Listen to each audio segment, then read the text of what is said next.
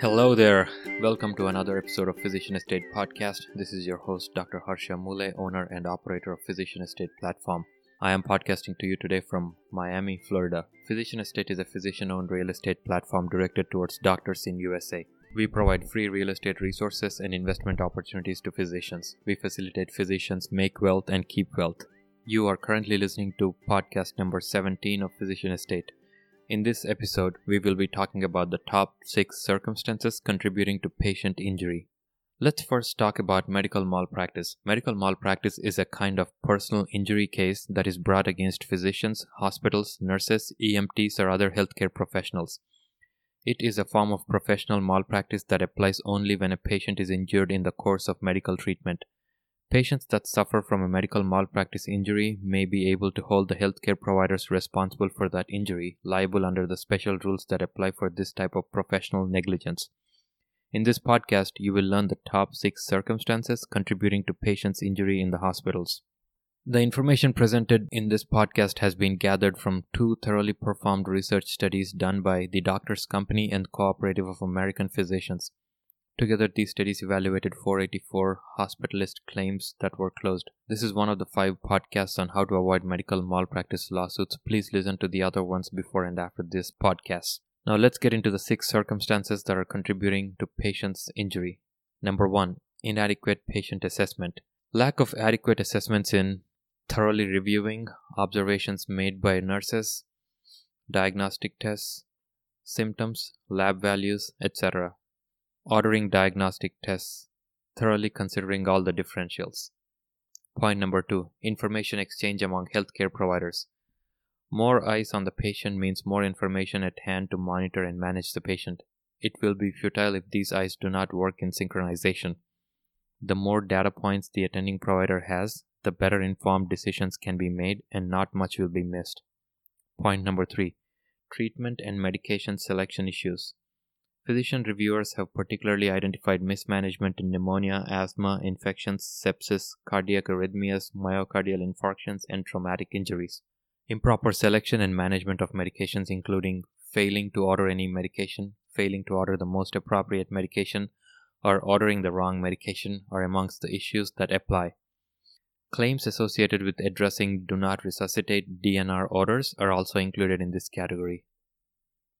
Point number 4 poor rapport between physicians and patients or family.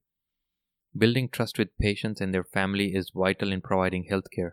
Educating the patient of the responsibilities of the physician and the role of the patient in the process of medical treatment can enlighten both the patient and the family in cooperating and complying with the process.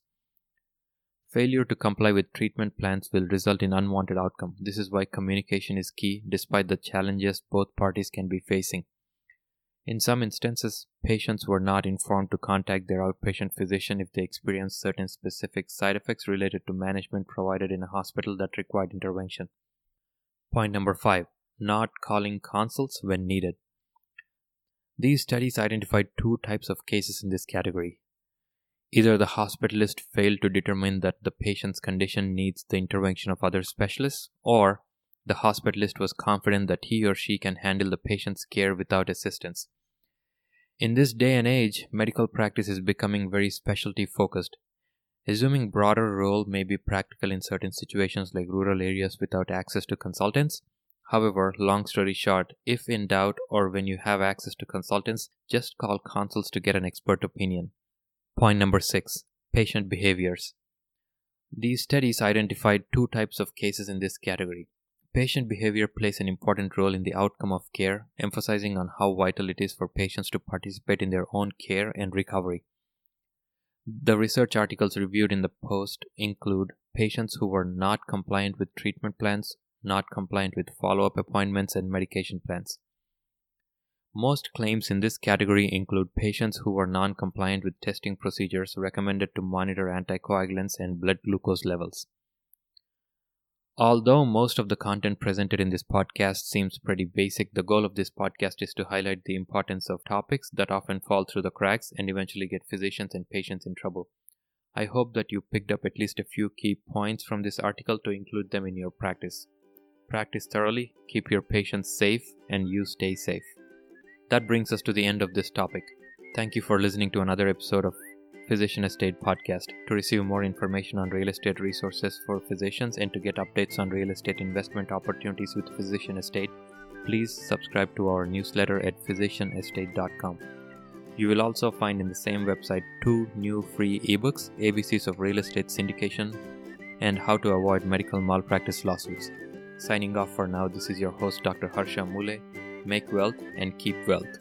Disclaimer I am not a legal advisor or investment advisor. The content in this podcast is not investment advice. This is my personal blog, and all the content found here is for informational, entertainment, or educational purposes only. It should not be construed as personal investment advice.